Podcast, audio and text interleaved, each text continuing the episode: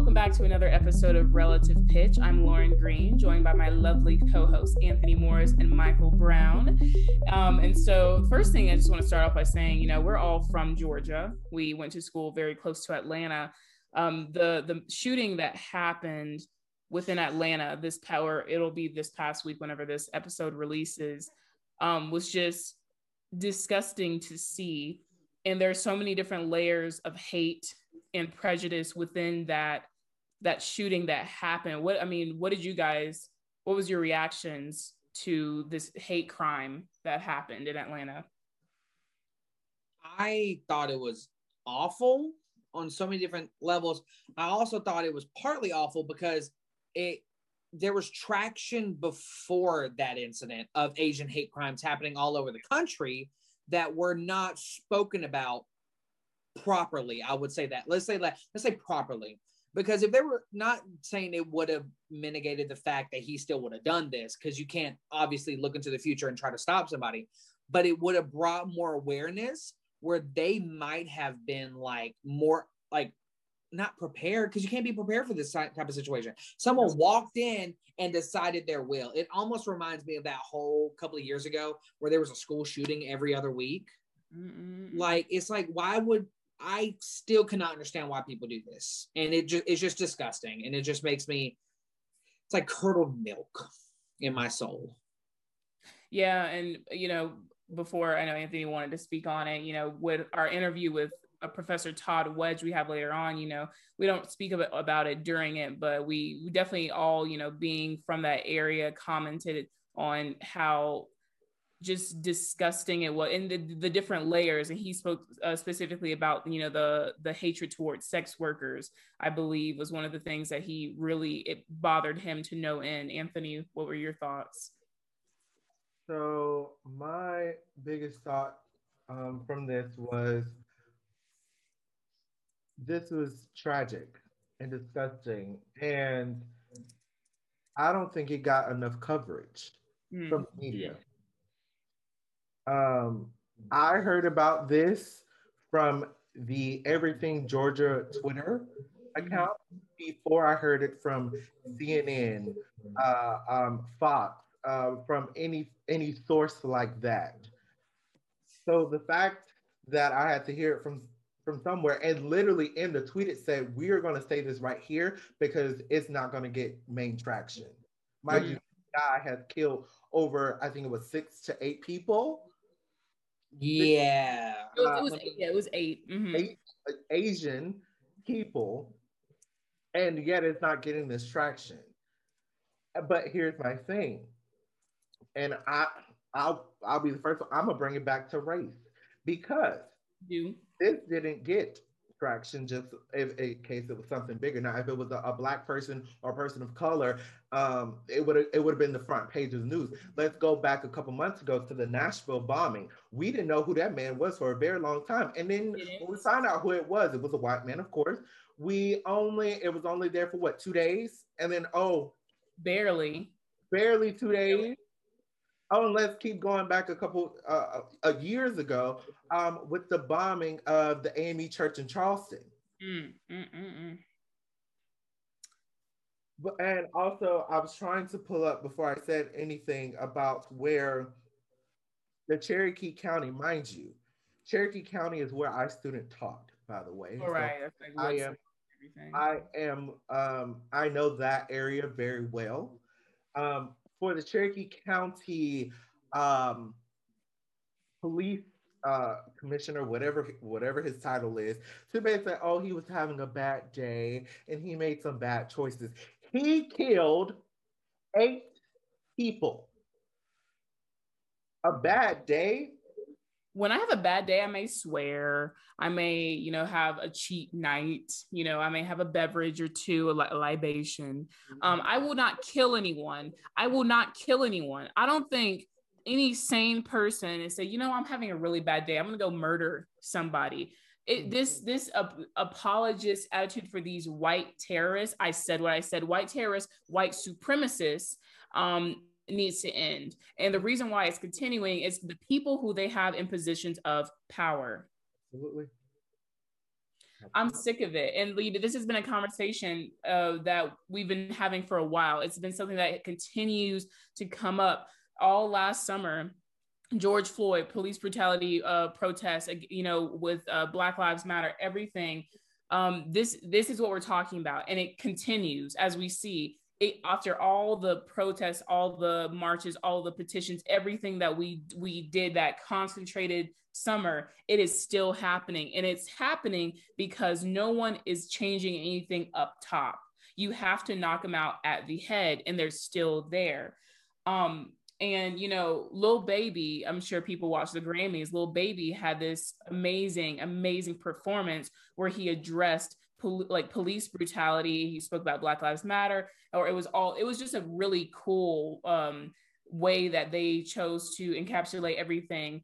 And I, I when you know, whenever I first saw it, I was like, "This is dope." I wonder what they're gonna say. I wonder what the other side's gonna say about this. Or oh, they're politicizing the Grammys now, and they're pushing these these leftist uh, agendas and everything. I mean, did you did you guys were you you know on Twitter when everything was happening and like live streaming? I watched. Oh wait, Anthony. Uh, well, I was just gonna say the Twitter that I'm on. Come on now, like we were like, this is this is it, this is the thing. Um, also, I went back and I rewatched because I didn't re- watch the Grammys um, live, so I went back and rewatched it, and I loved the performance. And yes. Also, I think we need to talk about one day on the show about conscious rap because I think a lot of people don't talk about conscious rap. And basically, conscious rap is um, rap that uh, has a meaning that is a social justice meaning. You can, this song, if you're an old rap lover, Queen Latifah, UNITY, which is talking about um, women, women's rights, feminism, and everything back in the 90s. So conscious rap is a big thing. And for Lil Baby, who is a current rapper right now, to um, really be influenced. And he's from Atlanta. So last summer, he was around with all of the protests and the riots that were going on downtown. And he even said in many interviews is that he would saw his friends, he saw his family all going out to these protests and how that really affected him. And he went in and he wrote this song, and he he thought it was not going to get played or anything, and it ended up being nominated for some Grammys. And then they asked him to perform, so that was a big thing, um, especially uh, to be portrayed at the Grammys. And I thought he did a fantastic, fantastic fantastic time. It told a story. Uh, one image that gave me goosebumps is that he was rapping right in front of uh, the guards, the guards, just like how they were in Atlanta with the shields, and he was right in front of their face. Like that, that, that image will always be in my head. It, it was just very, um, such a fantastic, fantastic performance. I will say I, I didn't watch the Grammys live because I've never been a huge Grammys person. Partly because mm. I am now, I am now uh, also. Nicki Minaj hasn't won a Grammy, so I don't care about the Grammys anymore. But to this Grammy performance, um, he is an amazing rapper. I've been studying it. I have been studying specifically Atlanta rap, as Anthony and Lauren know, this whole semester, and I could tell he was an Atlanta rapper just by his beat. He pays true to tradition of the Atlanta uh, beat, and he's obviously changing it. He's a conscious rapper, as Anthony said, which has been a, another theme of Atlanta rappers from Goodie Mob and Outkast. Like this is something that is true to Atlanta, and Atlanta has been amazingly real about it from the conception of Dirty South rap. And I will say, like, his performance was the best, and I will keyboard fight anybody because that's the thing now. Keyboard fight anybody about that because the I will say the Grammys choreography this year sucked. Ooh, it was horrible. It was some of the worst. I could do better, and I am a slightly overweight man, only slightly, and I could do better than half of these people. But his performance was amazing, and when you saw the Wendy's, you were like, "Yes, like oh, yeah. this. It, this is Atlanta. Oh, he is staying true to his roots and bringing Atlanta back to like." The popular culture scene, which was another thing about Dirty South rap.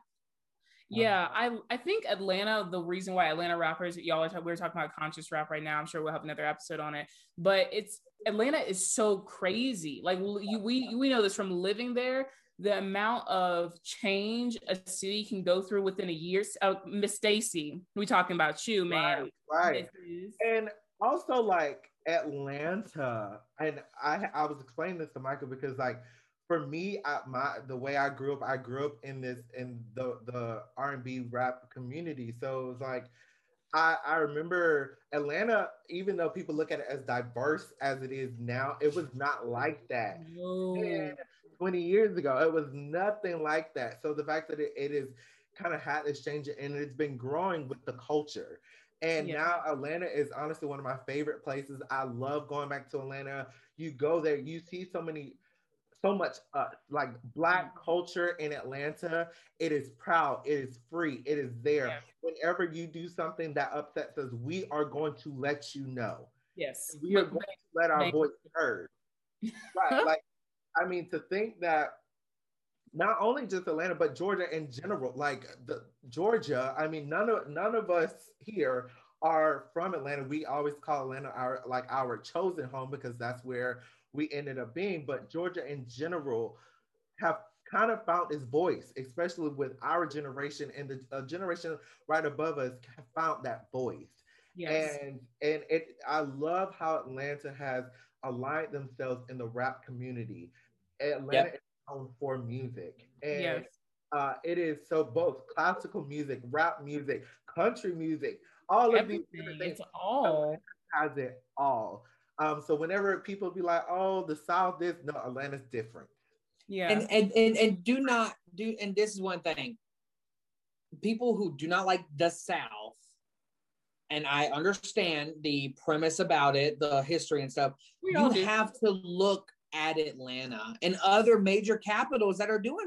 You have to look at them because like it's not decided by these huge states. Like you take Georgia as a whole, maybe we're a little risky you right. take you take Atlanta, we we right. they will stand behind you if they believe Atlanta in you. and the metro Atlanta area, like big cities, big it, cities it, are it the hubs of progression. my favorite. I, I yeah. love it. I will always, I will always represent Atlanta. So going back to like what Michael's first of all, Michael, who are you talking about with bad choreography with the Grammys? okay, I'm sorry. I'm gonna be real. You can hate me if you want to. Cardi B's WAP was horrible. And then was it? It wasn't WAP. It was. Uh, uh, no, no. Her no, choreography was, was, bad. It was because she started with Up. Up. And she started with Up. No, yeah, I, that was bad. I, I hated the choreo for Up. Okay, that's what I was gonna say. The the Up choreography was horrible. Now, when she was doing the thing with this the screen and everything, that yeah, was yeah. cool. With WAP choreography, I I thought it was way better. I don't know who choreographed Up, um, because that was, was just bad. Bad. I think was, part of I think part of her performance that was bad was the costume. She could not move in it. She did not look comfortable. Yes, the entire the entire even when she went to WAP, she didn't look comfortable. Megan also the killed it.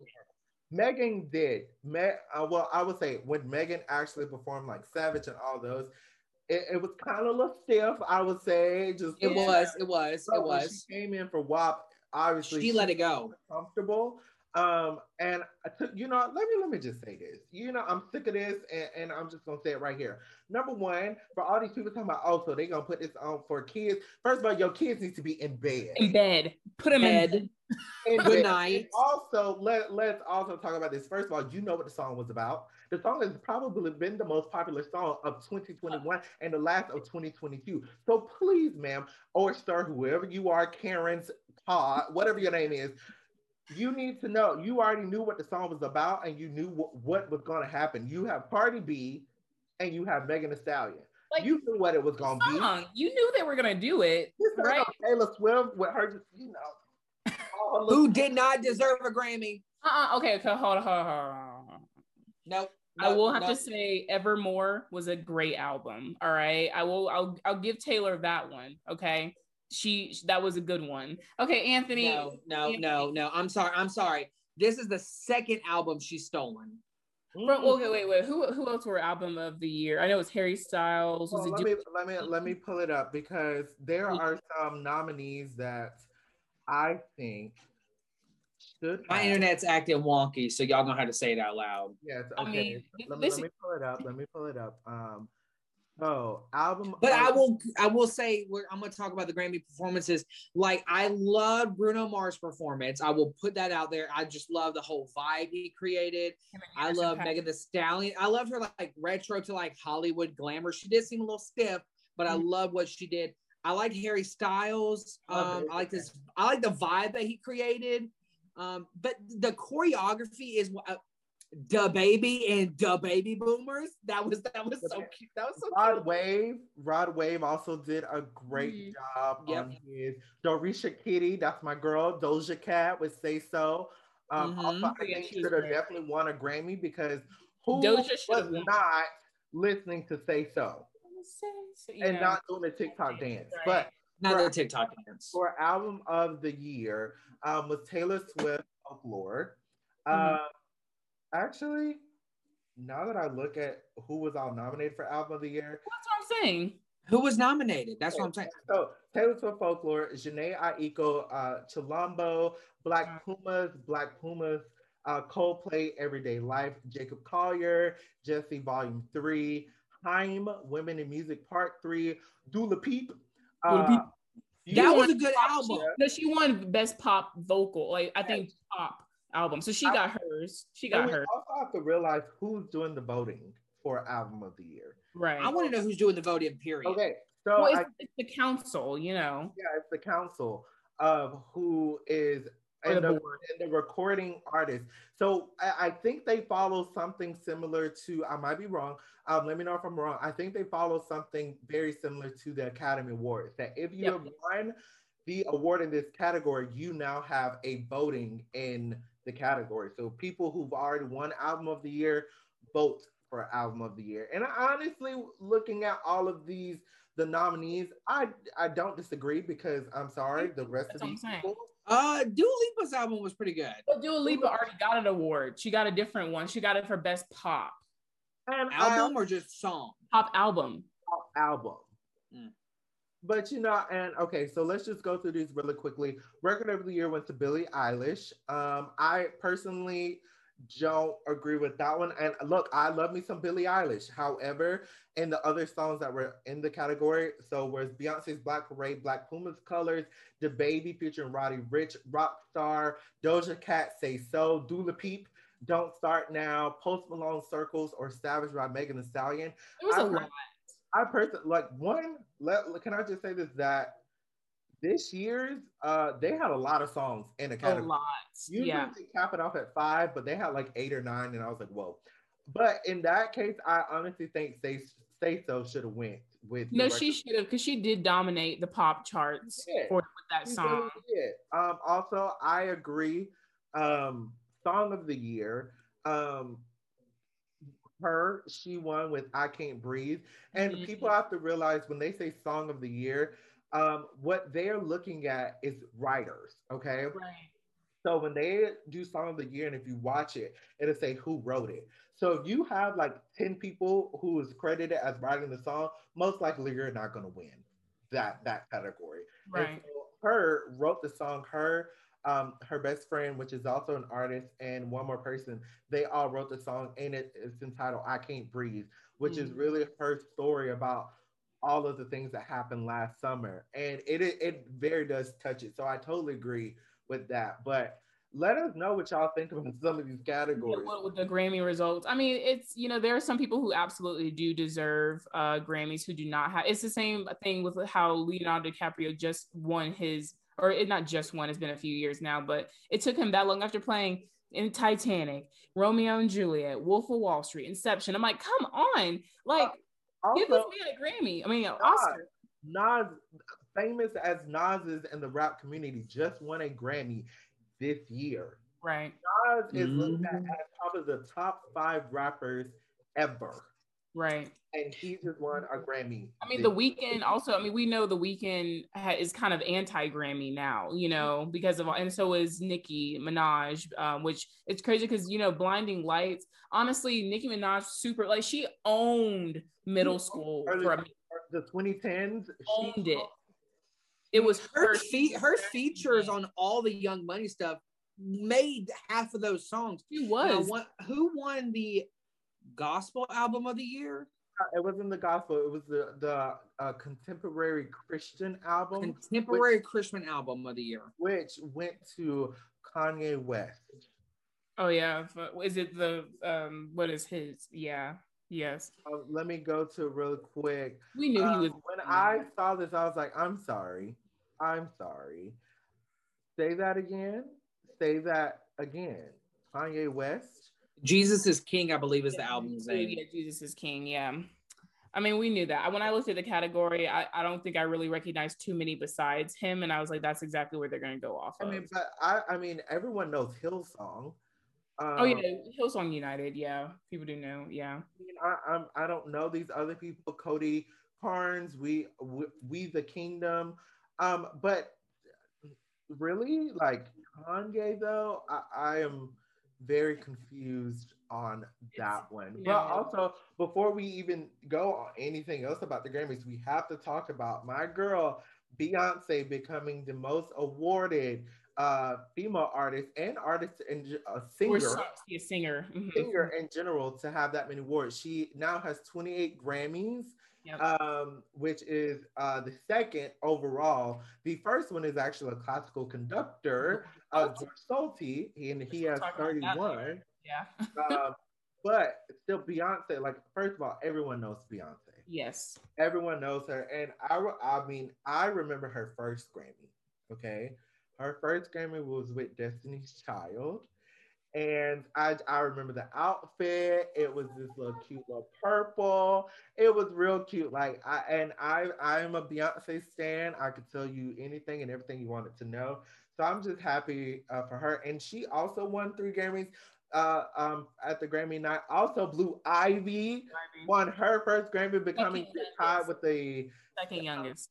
Uh, mm-hmm, the second youngest uh, ever to have a Grammy. So congrats to the Knowles Carter family. It was really good.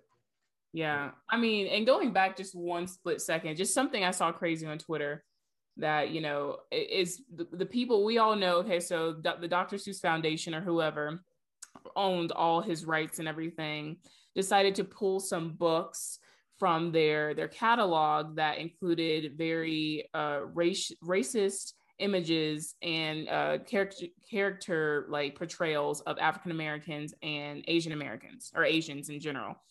And so this is a decision by the company and said, you know what, we live in a different time and we can't do this anymore. And by us leaving it up there, it's still saying that we're we're allowing it to happen. So they decided to pull that.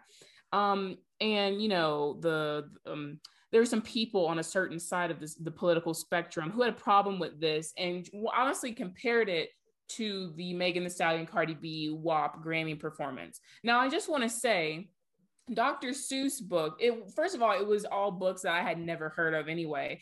And so obviously these weren't popular in the first place, but these are meant for children, right? So this is our here children, listen, and this is your area. Uh, M- Megan Thee Stallion Cardi B, yeah, I would say WAP isn't for kids. I would say you should, as a parent, you should know how to separate things your kids sees and what they don't see. Now, if you let them do whatever on their phones, that's your fault. Know how to do parental settings, but you cannot, children. right and parent your child. But you comparing something that was meant for kids with something that wasn't meant for kids, it you sound first of all you just sound stupid. You sound foolish. You're comparing apples and oranges, and it's it's just any one thing you know, I've seen a lot of people say, oh, Megan Thee Stallion and Cardi B are the worst things that ever happened to women and feminism and everything. First of all, um, the fact that women, you know, it's like if you're comfortable in your own skin and you're not afraid to show it, because yeah, back in the day, like what I'm wearing right now, showing all this, I'd be called a harlot. I have an A written on. Is it the A? Yeah, the burning A on yeah, my on my chest a. or whatever. Things, time changes. We are living a different time. So hey, grow up. like just grow up. Professor Wish talks about a little bit later in the episode about a sexuality. When you are mm-hmm. comfortable in your sexuality, you are looked at like you are just the worst thing in the world. Like mm-hmm. you're human. And it's like we're human, number one. And number one, when I'm comfortable in my skin, if that offends you, good. Right. I'm not here to make you comfortable. I'm not here to, be, I think that. that. we need to coin that. Dr. William Lake, he was on here a couple episodes ago. That is our motto for the whole, whole freaking year. And well, here it is. Here at Relative Pitch, we are not here to make you comfortable, period. Put on a shirt, coin it, it's ours. For the people who didn't like the WAP performance, I want you to look up City Girls Twerk. Ooh. If you want to, if you want to see some choreography that'll make you uncomfortable, go see what Miami oh, has to offer. It even make respect. you uncomfortable, first of all. But if it does, again, I'm gonna just say it. Grow up.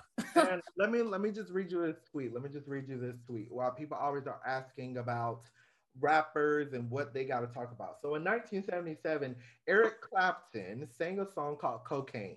Yes. The song was about cocaine. The chorus of the song was just the word cocaine. The gist of the song is if you want to make friends and have a good time, use cocaine. Anyway, what rap song are we complaining about today? Period. They say we're such snowflakes and they act as if there was it was only like just purity culture back in their times.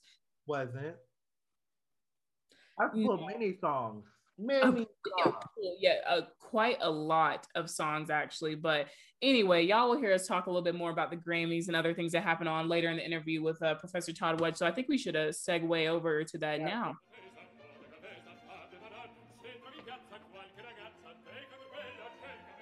Today we have the pleasure of having Professor Todd Wedge. He is my personal voice teacher for four years. I love him to death. So Hello, Professor Wedge. How are you doing? Hello, everyone. I'm doing really well. Thank you for having me. This is exciting. I'm excited to talk with you guys. Yes, we're so excited um, for you to be here. So, first and foremost, we always ask, um, please give us a little bio about yourself. Where did you come from? Where are the schools? How did you get where you are now? Some interesting things. We love the good tea around here. So please, please, please let us know. Um, okay, so I grew up a wee little lad in uh, a city called Port Huron, Michigan, which is right above Detroit. And I actually, my music, uh, my music career sort of started in fifth grade on the trombone. And okay. um, it was the trombone because uh, my uncle had one in his closet and it was free. So that's what I played. Um, and uh, so I played, I played that. And um, so I grew up an instrumentalist actually. Um, we didn't, believe it or not, we didn't have choir in my uh, middle school or my high school. Um, so like the cheapest fine art there is, and um, we we didn't have it. So um, my singing kind of happened through the church, and uh, then my brother was classically trained with um, this sweet little lady down the street, um, you know, and uh, and he was he had a beautiful voice. And uh, so I kind of, you know, every little kid wants to be like their older sibling. And so I kind of followed suit. And soon. Um, so I was at Interlochen, uh, the summer program there. I went to the, I went there every summer, and uh, I was actually singing. Um, I think it was in the shower or something like that, and uh, uh and one of the teachers overheard me and said, "Are you really good at the trombone?" And I said, "No." I mean, I'm good enough to be in like the middle. You know, I was never first chair at Interlochen, but yeah. uh, you know, uh, but uh, and he said, "Well, why don't you come? Why don't you come uh, sing for me and meet me at this time?" So I, I went in this room and I sang for him. and He said, uh, "You know, I don't know how good you are at trombone, but I, you could probably go a lot further in this music world if you were to sing." And as, so then I kind of started taking lessons, and really, really that was my cup of tea. The languages, mm-hmm. and um, so I grew up in musical theater. I loved musical theater like a lot of us did but i always i loved classical singing i loved the classical singing and i, I said to myself wouldn't it i said to my voice teacher as the dumb as this statement sounds, um, I really wish that musical theater was using more classical singing all the time. And I wish that there weren't words because I don't like to speak on stage. And she said, Well, there's a thing. Hold on. And uh, opera. Yeah, and so so I did hold on to uh, the trombone. I was planning on going to college as a double major uh, mm-hmm. in trombone and voice. Um, the schools that I got in for voice were wonderful the schools that I got in for trombone were next to zero. Um, so I, that was pretty much where I was going there. and uh, to be honest, I sort of knew I really kind of did that because I wanted my trombone teacher who'd been with me for seven years, you know, I, I will, you know, but I still have it. So uh, Mr. Clark, I, it's out there. I have it. I still have my instrument. Um, so then I went to Oberlin Conservatory, um, which was really, really wonderful. Um, I had incredible teachers there and um, a, a, wonderful experience. And that's where my teaching kind of started, actually, officially. I was, uh, my um, work study job was actually to help uh, kids in schools uh, learn to read. They were having reading troubles. So a lot of the kids were um, non-English speakers. So I got that experience. And so a lot of my teaching experience really kind of came up from no training, nothing, just throw yeah. them into the wolves. And regardless of how much training you ever have, you're going to be thrown to the wolves at some point. You do have to figure a lot of it out on your own eventually. Absolutely. So, um, so yeah, after that, um, I couldn't decide uh, if I wanted to be a music ed or performance. And I thought I figured out my sophomore year. Sophomore year rolls around, still can't figure it out, still can't figure it out. So I said, okay, we're just going to do both of these. And uh, so I ended up getting both degrees. And um, uh, then I went to Northwestern right away because I felt that my music ed, you know, that's such an intense program. And uh, my music ed experience, which I say to my students, I understand what you're going through. I know how much work it is. Mm. It's it's one of the hardest majors I think you can have because you're also Absolutely. still being expected to be a performance major. Yeah. Pretty much, right? You're you're in all the same ensembles, you're putting in all the same amount of time. That's and Anthony knows that being in my studio, I don't teach anyone different. I only know how to one teach one way.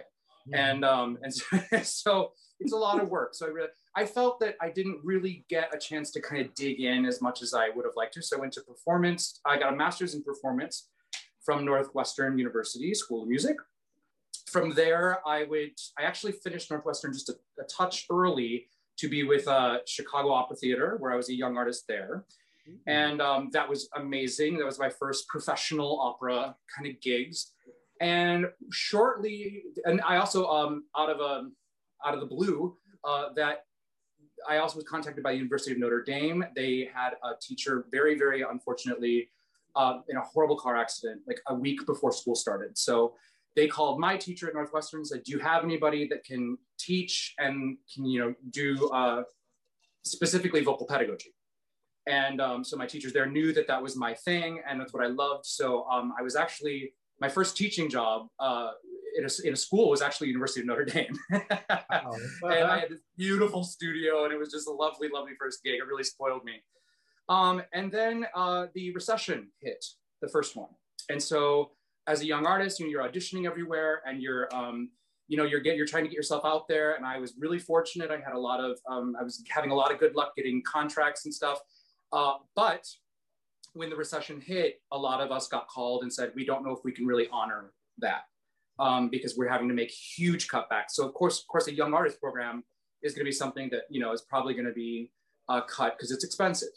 So from there, I saw the world of um, performing in an opera and things like that. Kind of, you know, wasn't sure where that was going, and um, I found out about the Chanticleer audition, and I, I, I thought, well, this is steady, and this would allow me to go around the world and get paid and have health insurance. And I think I was like 24, 25 at this time, so there's no better time to do it.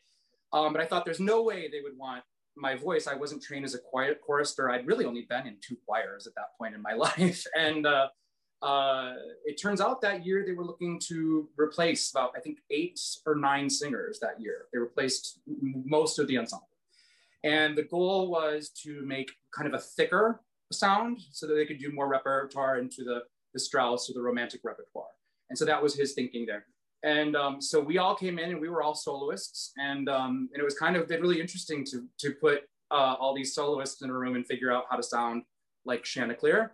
And, um, but it was great. It was wonderful time. I had the greatest three years of, of some, some of the best years of my life. Absolutely. Getting to travel around. I pretty much am proud to say I've, I've, I've sung on pretty much every major stage and not as a soloist, but I've I, my feet have touched those stages, yes, so it counts. Yes, and uh, I've been all in, so I got to do that, and then after that, um, I was finding out. I was finding that when I was spending time like in Vienna, and we were working with the Vienna Boys Choir, for example, I was more excited to work with the Boys Choir, Boys Choir, than I was to do the concert that night in the music Musikverein, which is, I mean, the greatest place in the world to sing.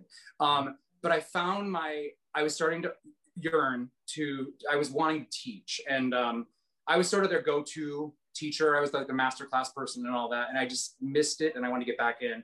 So I started looking around for um, high school jobs, and um, I uh, there was I, I did it with two positions. One was at a, a very very um, well-known, I will not say the name, but a very expensive, well-known school in La Jolla, California, where my office they showed me um, had a window overlooking the ocean. And as I was in that room, I'm not, I'm not, even kidding, like a pot of dolphins swam by. I mean, there might as well have been a rainbow. It was like all signs point to take this job.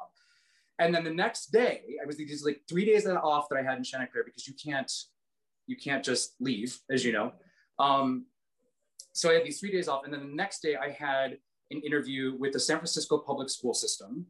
I walked into the school, graffiti everywhere, mm-hmm. uh, lockers missing, dirty, trash. I saw a rat walk down the hall. I feel bad that I'm saying this, but this was the truth, and it's gotten a lot better since then. But uh, a really rough situation.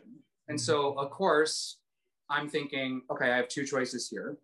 Um, so I walked into this room of students that um, lacked discipline and lacked focus. And this was the San Francisco School of the Arts. So mm-hmm. I was really quite shocked that um, at the level they were at, considering it's a school of the arts. Mm-hmm. And I thought, you know, this is a gold mine. This is a gold mine. And this might just very well be my one of the my life's life's work. You know what I mean? Mm-hmm. And so um, I, I sat in front of these kids and all different colors from all different parts of the world. And just the day before, I was in a room with a lot of really, really, really wealthy white kids. And I looked and I said, okay, this is I, the choice is clear. I'm gonna go for the harder option. And uh, so we started. I think that uh, when I walked in that fall, that program, we started off with about 30, I want to say 30, 31 singers. Um, I was there for six years and built that program into it became, um, we left with 127 singers. We split the program into, it had three different majors. It had uh, classical, musical theater, and jazz. Uh, a full theory program, theory one through four. So you should be finished with AP theory your junior year. Uh, language art song labs, you'd have 12 language uh, art songs uh, finished by your senior year, so you have a portfolio. Uh, we had an opera scenes component unit, and um, we did about roughly 12 concerts a year. It was a big, so it was a big, it was my first gig, and um, I could have bit something smaller, um, but I just went for it. And um, so now uh, those kids are now um, all over the world. They're um, one of them just made her debut at Stuttgart Opera um, as third lady. Um, I've got they're all over. They're then it's amazing. Wow. So I I, I uh, more than anything, I'm so proud that you know we've we've got good good musicians out there. You know what I mean? That that kind of uh, because my whole thing with teaching, and I know it sounds so corny, it really really does, but um, I owe everything to my sixth to my fifth, fifth sixth grade uh, band teacher. If I hadn't found, if I hadn't shown up at the right place at the right time, mm-hmm. I would probably be a dental hygienist somewhere in Michigan, you know, I don't know. Uh, I don't. I don't even want to know. Um, so I was so lucky. So I, I truly do mean it when I say I wanted to make myself available so that people could also be at the right place at the right time for me, with me, mm-hmm. um, because I've been way too lucky. I got way too lucky, uh, and uh, so I want to make sure that I can, you know, pay it forward. It's it's it's it's important, and so that's oh okay. And then uh, so my friend uh, after six years, I was finding again that I was looking forward more to my private studio of my students, and I was so proud of them as they were going through the world and and doing great things. And I, this is really what I want to. I want to just focus on this. And I had a, a good friend who used to teach at KSU, Leah Partridge, who is a fabulous soprano uh, in Atlanta. If you don't know her, Google her immediately. Leah you Partridge. need to know her. You, you everyone know must know her. She's a. Um, she just actually just sang, sang in um, uh, Naples, Florida. They they did an amphitheater kind of thing. Did you yeah. see? Did you see an after? Okay, great. Yeah, yeah. So um, yeah, so she's she's she's amazing. And so she said, you know, you should apply for this job, and um, it would be great to have you. And voila, I came to KSU six years ago, and uh, so and I'm still there, um, teaching wonderful people like you. And uh, so that's pretty much. It's a long one, but that's my story. it was like it's been a packed 40 years. It's been a very packed 40 years. So how was Anthony as a student? Was he uh did he show up on time? Did he learn his uh his song? He was way better than I was, I can tell you that. Anthony was probably the worst student I have ever. I knew it. I I, knew knew, it. I, Probably- knew. I felt it. I I mean, felt uh, that. just just a mess. You know, disorganized, late, I, never yeah, prepared. me and me and Lauren had to fix him with you. I know we had to do an intervention. It takes Yeah. a village. It takes a village. I mean, the fact that he's teaching students is Oh. terrifying. Terrifying. How? How? I mean, I guess he can show them what not to do. You know, I'm leaving uh, this. I'm leaving the meeting. Goodbye. Good, goodbye. And I love that your goodbye is a picture of Lauren. It's a picture of Lauren. Uh, we can't get enough of Lauren. She's Uh, gorgeous. Lordy. Um, oh uh, my gosh. Anthony, the I running love that. joke, the running joke was that uh, you know we should just let Anthony run things, just give everything to Anthony. Um, and I think Anthony got that a lot at school. You know, with the golden rule, you want something done, find the busiest person in the room. And so, you know, um, we could always rely on Anthony. Anthony was always, and you know, Anthony came to me. I still have his headshot in my uh, in my his high school headshot, by the way, in the studio. I'm sorry we couldn't do it there because that is a precious photo. um, You could But- email it and we can share it with Put the He was he he auditioned.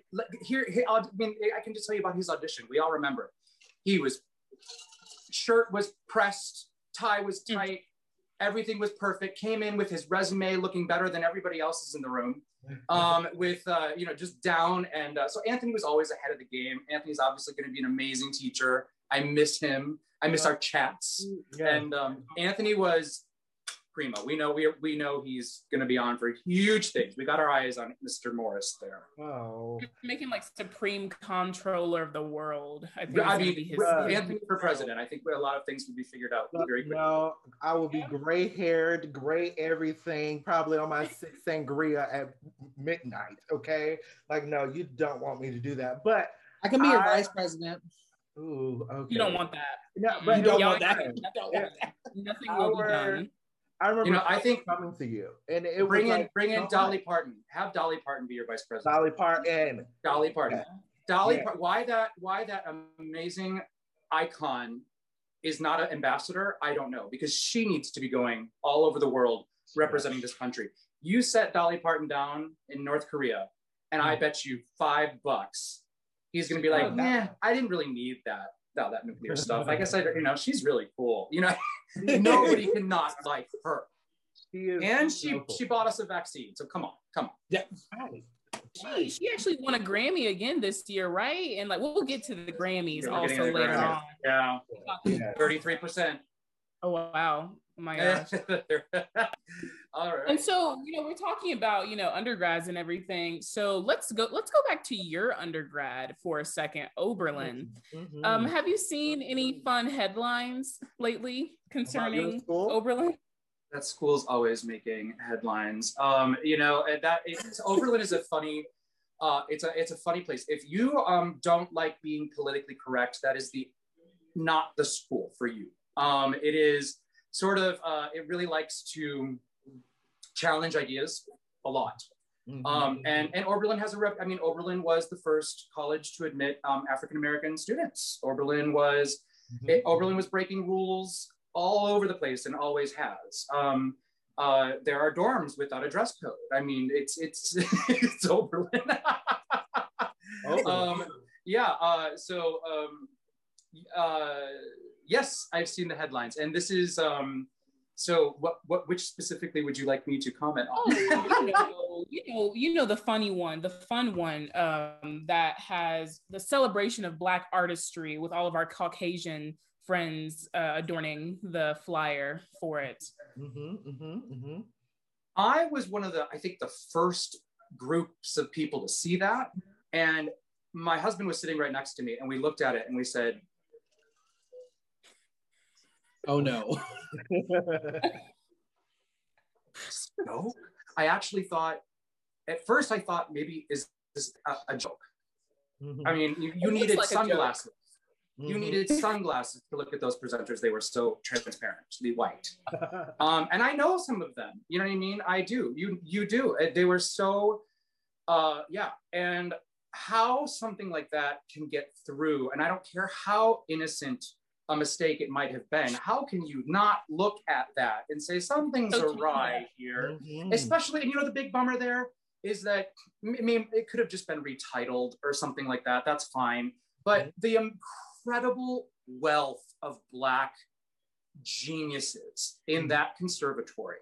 I mean, Wendell Logan, for God's sake. I mean, I, he's retired, but I'm sure he's if he's if he's still with us, you know, that would have been a perfect person. You know, Yeah. it's a school chock full of brilliant people of color, and um, so Yeah, when we saw it, I mean, I the only person I knew from Oberlin was you, and so I was Mhm. like, just are there black people at this school? Like, it was because when you say an artistry of of black artists, and they not one of them was black, I was like, I know they And have to have Black one History black.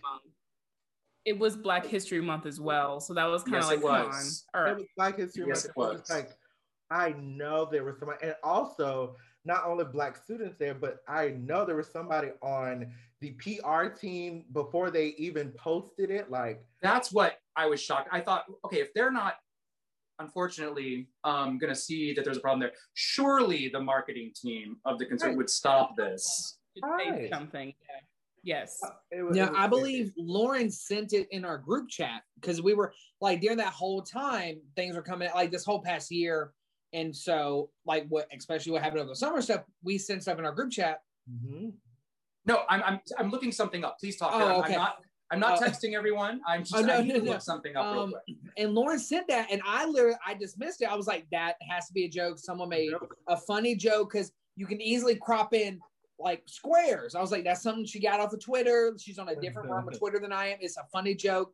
And then when I came to find it, it it was was a joke. true. I was floored. Yeah. I'm wanting to just check on something because I believe is the dean not a woman of color? Oh, I'm trying Yeah, to look up their faculty and staff right now too.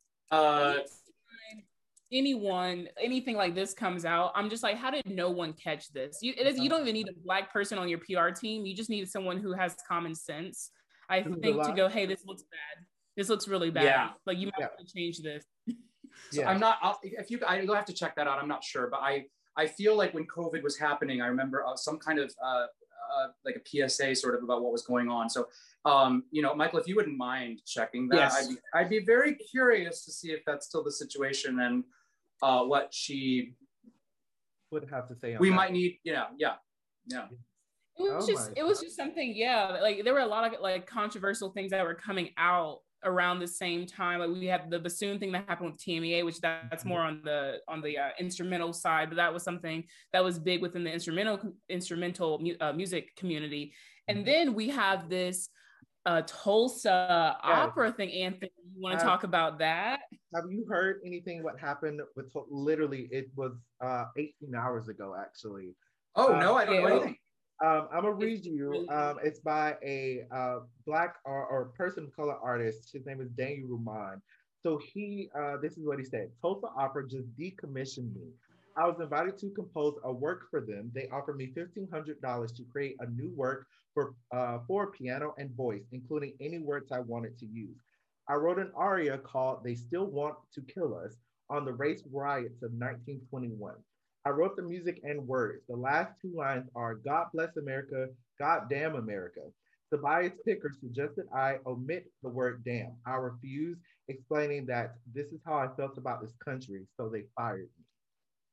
fired And him So the Tulsa, um, the whole purpose of that was that the Tulsa Opera was going to do um, a celebration or some type of. yeah, Uh, it was commemorating it the was commemorating the centennial riots. of the um, in Tulsa race riots yeah Um, Mhm. and so this is what happened. And a lot of people were floored by this because here we go, and we'll talk about Mr. Levine later, but here we go with, you know, uh, uplifting somebody, and we know what's behind the stories. But this is something that is happening in the world right now. This is the struggles that is going on. This is how a whole group of feel about this country, and yet you don't want to put this on the forefront. And so it literally it. just came out. Very Sugarcoating. it. Well, especially after Lovecraft, Lovecraft Country. Mhm, Right? mhm. Something that's very focused on all of that to to be from Tulsa and um, Mm-hmm. that's a that's a poor choice, I think. You know, and look, um, when I was in Chanticleer, we commissioned a lot. You know, we commissioned uh, a lot, a lot. And um, look, we got handed some stuff that was uh, not necessarily. Well, yeah, some of it was racy, um, but some stuff we didn't necessarily care for.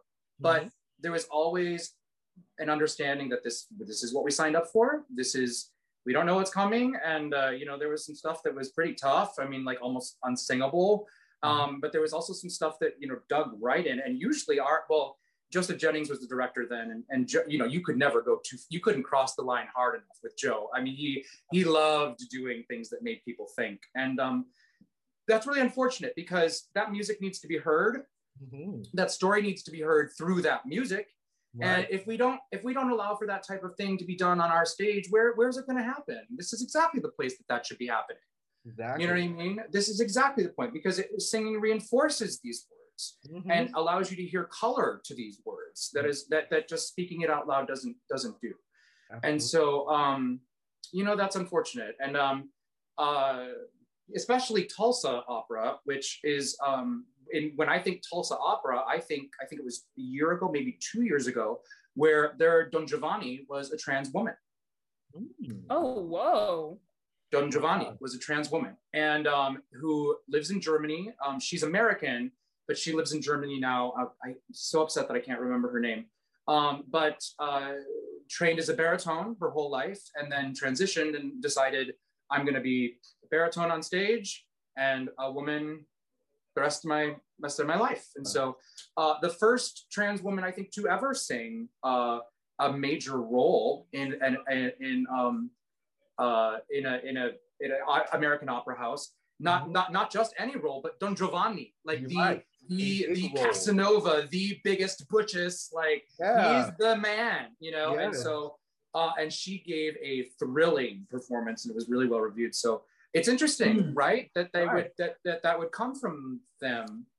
It is very interesting. And also, I think like it was going to be written for solo voice and piano. And I think works need to be written like that because I can think of works that are written for concert band or a choir, like, yes, but when something is intimate as a voice and a piano.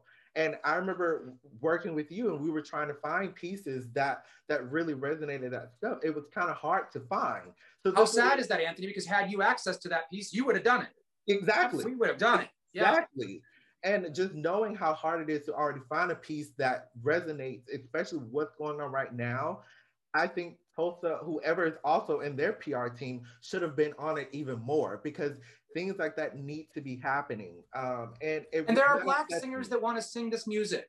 There exactly are, and there are, and there are all all different kinds of people that want to sing this music, and there are audiences that need to hear this music. absolutely And you know what? Because sometimes when you get the message spoken to you so many times, you're like, okay, okay, I got it. But then when you hear it sung to you, yeah. it resonates a different way, pun intended. And um, so we, yeah, I think that there's a lot of Black singers who are desperate to find repertoire that speaks to them, to the moment that they're living in, Mhm. and can help them. You know, this is all about communication, and singing is communication. And one of the things we've got to do here is communicate. You know, this this past year in in in, in particular, I think that um, I think a lot of people who are not black really sat back and said, because for years we sit there and say, well, I'm not racist, I'm not racist, I'm not racist, I'm not racist, and then we, I think a lot of us learned that's your, you're, it's in you whether you know it or not. You know what I Mm. mean? And you start to learn these little things, you know what I mean? Little, just, you know, and so what we did, a positive thing to maybe come out of last year is I think that a lot of people learn to listen more. Mhm. I, you know, and stop, stop, you know, just listen, just listen. That's it. Yeah. Like, for example, do you know that Black mothers have to sit their kids down and give them the talk, which isn't about the birds and the Just bees? talking about I- that. We I- just Just talking about that. that. You know what I literally- mean? my story from that is I was okay. I watch Grey's Anatomy. I'm one of those people. And there came a part of the episode where Bailey sat her child down and gave her gave him the talk. And I literally went to Anthony's door because we were roommates. I was like, Anthony, is this like a thing? And he was like, Yeah. Yes, Michael. And I was like, that is messed up beyond belief. That Oh, yeah. is a thing still today. Also, side note is Lucia Lucas is that uh, transgender baritone Lucius. that we yep that we were talking about. If you want to look her up, it's amazing. Uh, yes, Beautiful Yeah. story. Um, I, I gave uh, you guys were at my uh, trans singer lecture, right? Yeah. I yes, think I played her. Yeah, yeah. We talked did. about it there. Yeah, We talked about it. And we'll talk about So- a little bit later with uh, LGBTQ inclusivity in, in music as well. So we'll definitely. Yeah, yeah. I want to say something just to cap off this Tulsa thing, um, and just how yeah it looked to to you know P- POC is I you know going through classical Western classical musical training. You know most of the music I have encountered have been by dead European white men, Mm-hmm. and so you know it gets to a point where you go okay I, I don't feel like I'm relating to this anymore. And you know, recently, you know, I chose my next recital that I'm working on to be pieces that not pieces that I think people expect me to play, but pieces that speak to me personally. And I'm gonna have a great experience playing them and doesn't it's not gonna feel like a chore. And so, you know, we need we do need pieces like this because to have someone like look at this music and go, I feel this. Like this is something that speaks to me, and to be able to perform that we don't have a lot of those instances. We do not have a lot of those instances. And so whenever they commission projects over such sensitive topics like this, they have to learn how to be more understanding of like I don't know if they're worried about offending people or whatever, Mhm. but again, and I'm going to keep saying every episode I'm going to say it. I am not here to make you feel comfortable. Dr. William Lake. Love to see Yeah. That it. is true. That's all I had to say about that. Yeah, I love it. Yeah. And I mean, I, I think with the, you know, with, with, with the events of last summer, I, like I said, I think we're all, I think we're all listening more. And, and, and two things I'll add to that. I think the day with the talk, for example, you know, that was something that a lot of people didn't know about. And, um, and of course I have a lot of, a lot of friends on Facebook with mothers and fathers that are saying, what, at what age do we need to do this? It seems first it was 12, then it's 11, now it's 10, now it's nine, now it's first grade, you know? And we, but I think the thing that really, really drew, uh, sent a lightning ball, a lightning bolt through my spine was when uh, Keisha Lance Bottoms, the mayor of Atlanta, was talking about everything that was going on um, and when the riots were happening. And she said her son, uh, because of COVID, uh, was school was canceled, so he wanted to go with his friend uh, to go, I don't know, do, do play with his friend, you know, go out, go out with his friend. And I think he was a teenager. And she said, I had to say to my son, I'm sorry, but it's not safe for little black boys to go outside today. Mhm. And I that that just I mean the, the fact that there are a group of people who don't have to say that to their kids and there's a group of people who do Mhm. right there. Okay. Right. Mhm. So um, the other thing I was going to say, well, we in our vocal literature class we had uh, last summer, I think um, I, like many uh, uh, uh, professors, kind of tried to uh, beef up what um, Black representation music I had in vocal lit because, as you were just we were all mentioning, there's not a lot, but Mhm. we do live in wonderful America where we have the amazing, incredible American spiritual. And Mhm. um, now that we could do a whole nother podcast on just that, and you should do it. No, you know, you should, you should do it, Oral Moses. we we Oh, have yeah. had him on and we talked about gospel. Oh, okay. Good, good, good. Like So- that, yes. So Oral, I mean, he came to class, and and his what was so beautiful was um, him his saying, white people can sing this music. Mhm. Yes, you can. This is a story that everyone needs to tell over and over and over and over again. If we all don't sing these tunes, we won't, we could lose them, Mhm. you know? And which is why, and it was a, well, it was a very big discussion about, you know, what, should a choir, let's say in North Dakota, should they be singing, um, should they be singing spirituals in choir or gospel or spirituals in choir? Mhm. And I say, yes, maybe it's not going to be the Moses Hogan ensemble interpretation of it, Mhm. but it tells stories and song and spirituals were an active part of american history they were maps they were messages you know what i mean? And and, and we all need to know that story.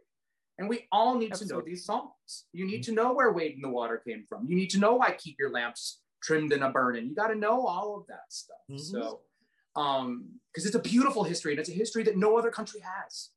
And it's a style of music that no other country has. It's ours. exactly. it is out. And so you know and, and i think one of the things that's been sad and i, I talked with this uh, with oral when i was in school spirituals were on all over the recital stage. Mhm. Everyone was singing spirituals. You know what I mean? And I've seen a decline in that.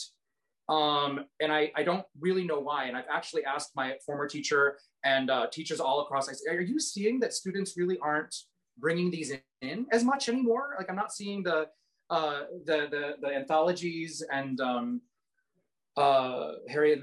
Burleigh anthology. Of course, we all know that one. That's was a great place to start. And um, but so thankfully we have people like Anthony who did a lovely full set of spirituals, and I think Love that it was the it. most beautiful. I think it was some of the most beautiful music you sang on that. I think it was.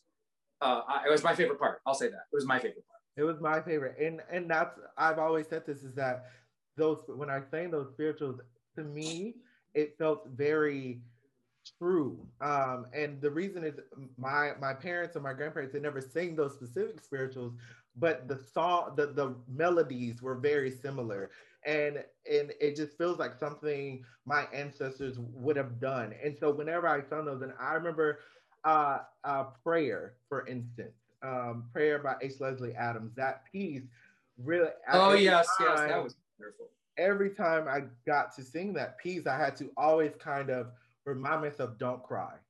Remind me because it, it was I was all every time I performed that song, I was on the verge of just like breaking down because of how beautiful it was. The story It was. was telling, it was just so just innately just beautiful.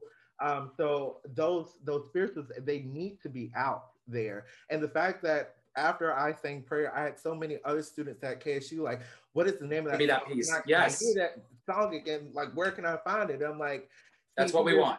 This is what we want. This is why I found that piece, and I was like, I need to do this piece. I definitely need to do this piece. And when you see a student like you um, approach those pieces, and what's the most beautiful thing, and I know that I've hit, we found your rep. You know what I mean? I was, we found your rep is when Yes.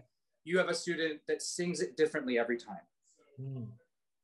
In a good way, not a bad way, but in a good way. You you you you you approached it differently every single time you sang it, which was why um, uh, Brenda was your accompanist, right? Yes, Brenda Brent, yes, the fabulous Brenda Brent. She's incredible. But so, she would cry. She she I mean she did cry. In, your, in our lesson, she cried because Mhm. there was just a certain connectivity to it that transcends the beauty of the voice. It transcends. We're not listening to that anymore. We're listening to this uh, level that you're at. You're on some plane with this music, and uh, oh yeah, she cried almost every time you sang that. yes, even on the recital, she cried. And I'm sure she like, oh did. my She's so wonderful. Yeah, Yes, I love her. So speaking about, you know, Lucia Lucas, I believe, and you know, this pretty historical uh casting they chose, I kind of want to go back a little bit. You know, it is Women's History Month for a little bit longer. And so the I'm currently in a women uh, music women and feminist thought class right now and one of the topics i had to present on was actually women's roles in opera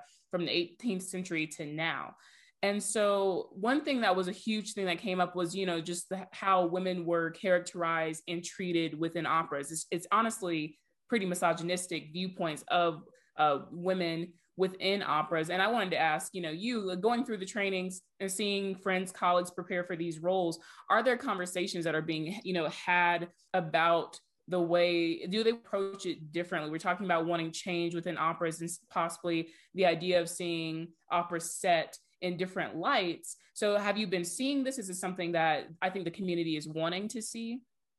Mm. Yes. Um, so uh, my, I guess you could say expertise, or I think what I'm most familiar about and what I study. I love uh, Mozart history. I love Mozart. I love Mozart's history, and I'm very fascinated about Mozart's treatment of women. Um, because if you look at his operas, women are often heroines, like, um, uh, or they are, uh, they're they are smarter than the men. And but the men, but the big joke is on the men because the men think that they're outsmarting the women, when in fact the women are always outsmarting the men. Uh, Mozart was a big lover of women, and um, he he was, um, as far as we know, he was faithful to his wife, but he loved women, and he loved his wife dearly.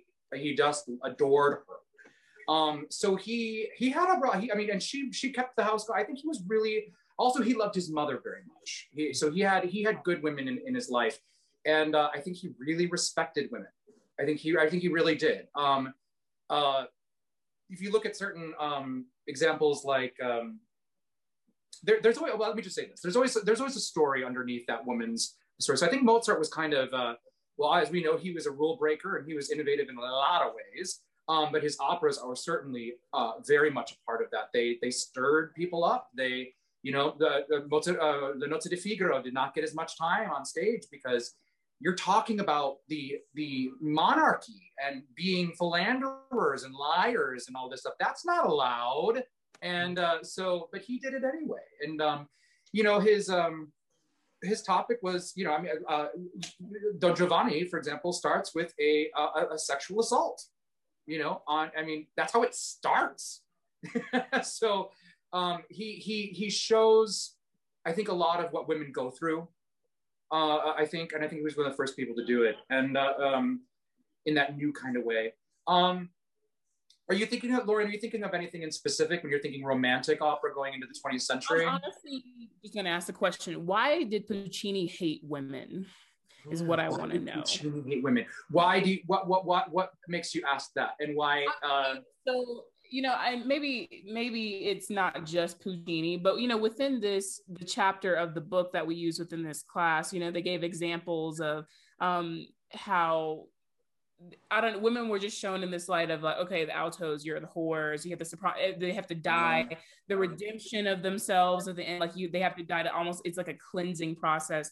And so it was it's you know, there are a lot of I think views you can look at it and people have done the double-edged sword a lot when it comes to these roles of women because it's also like well you're showing women on stage you're putting them in this light of like yeah the, the heroine but also why does the heroine have to die you know and then i feel right. it's like the whole it also carmen you know bringing in carmen now we have this lead uh is she a, is she a mezzo or yes.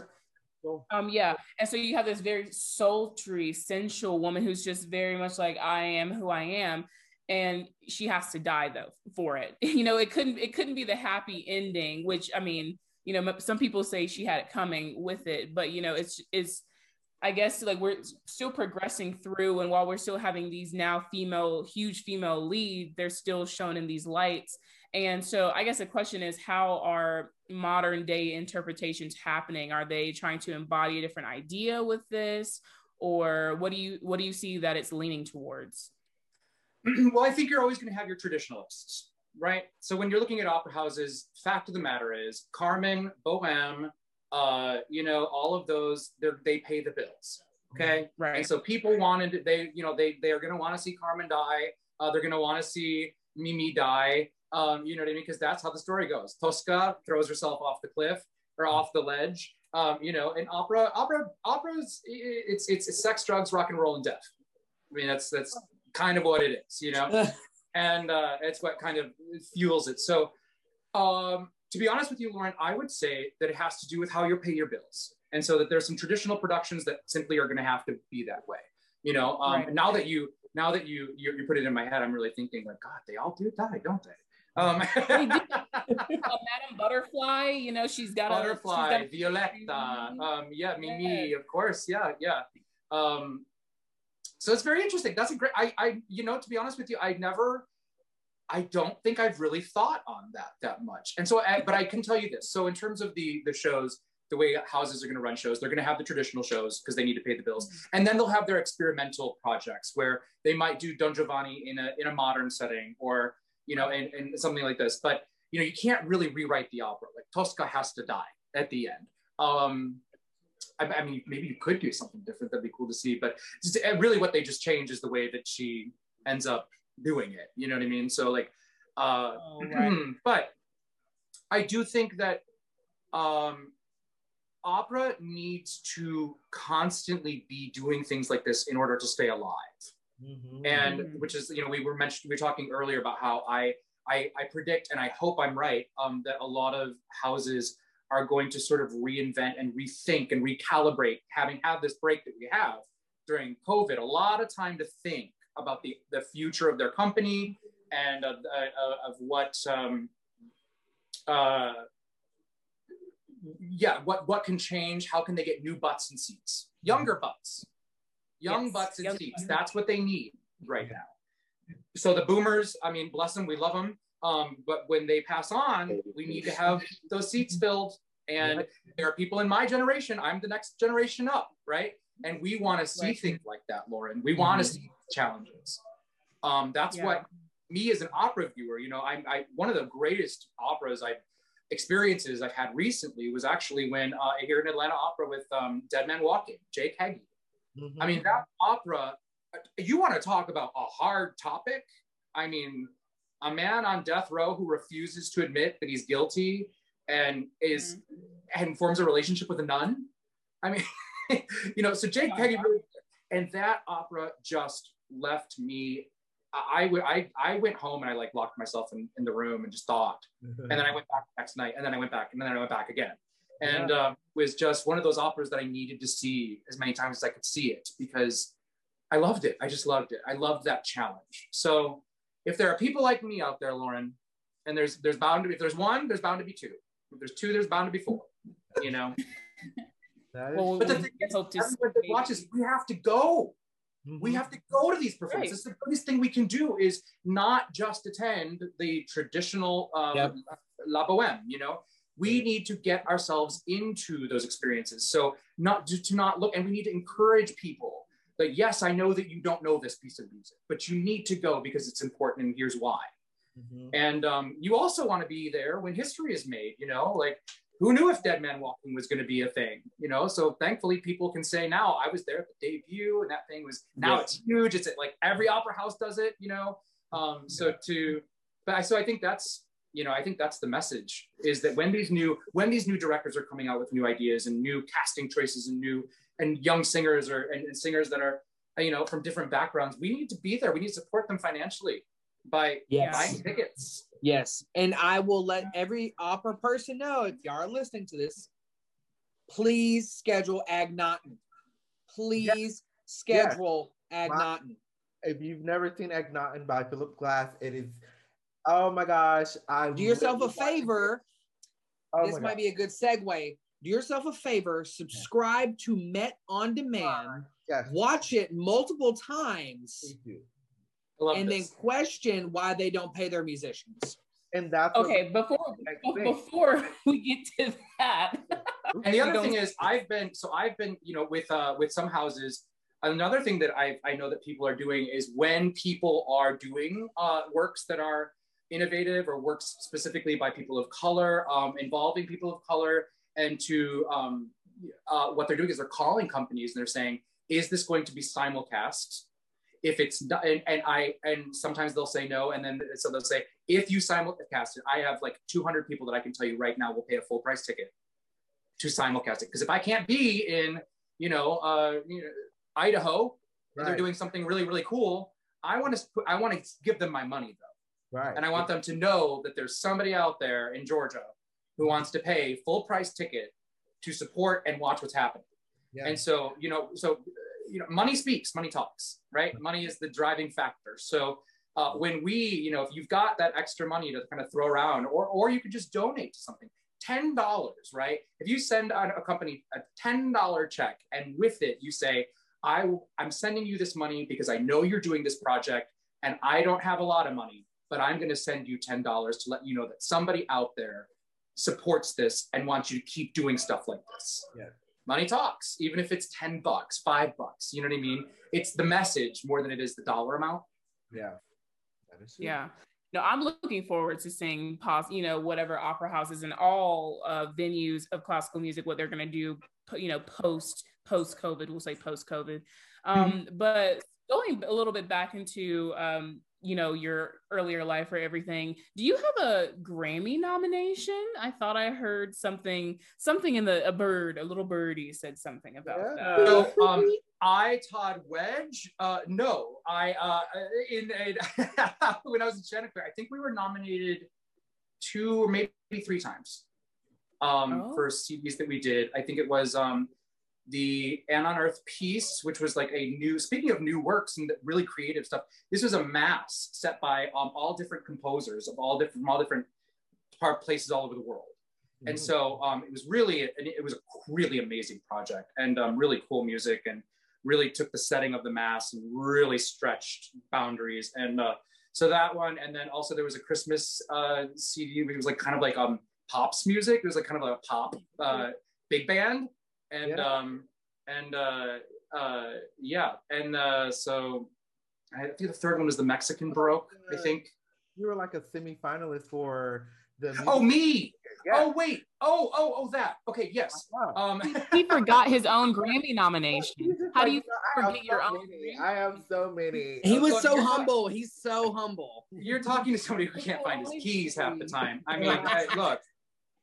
Uh, you, yeah, I was so I yeah, that was a really sweet and uh, like wonderful thing. I um, so I got I actually I was put I was nominated in the competition twice, and I made it to the uh semifinals uh one time for the Grammy. Also like uh, has like a Teacher of the Year Yeah. sort of thing that they do, and um and so that was a a wonderful honor. No, I did not get the little thing. I wish I would have gotten something. I just wanted to have those G R A M M Y somewhere behind me. You know what I mean? uh, but um, yeah, it's wonderful, and I think that that it's uh, the Grammy Foundation is is a wonderful uh, is a wonderful thing that they do to really like get out there and, and show the teachers that are you know really trying to you know mine was specifically about how I kind of took something and turned it into something you know and something else, and so this year's this year's Yeah. recipient of that award was actually an African American man. Um, he teaches. It was, yes. So like it, it is a very good thing, but I will also say the Grammys. We, we have our own topics about the Grammys. We'll talk about later. Um, but Mhm. something um, that really came up is that Porgy and Bess from the Met actually won a Grammy, and so Mm. it Mm, kind of sparked um, a lot of conversation of, well, they just won a Grammy, it's just popular, but those musicians haven't been paid in over almost a year now, um, which I mean, as the classical musicians, we all think, oh my gosh, when you get to the Met, like you, you were just top notch, like everything. But these are musicians who have not been paid in almost a year. How, how- what are your thoughts on that? Well, as far as I know, and I could be wrong, there's I don't know if I don't know if there's a cash prize with winning. I think it's just a title.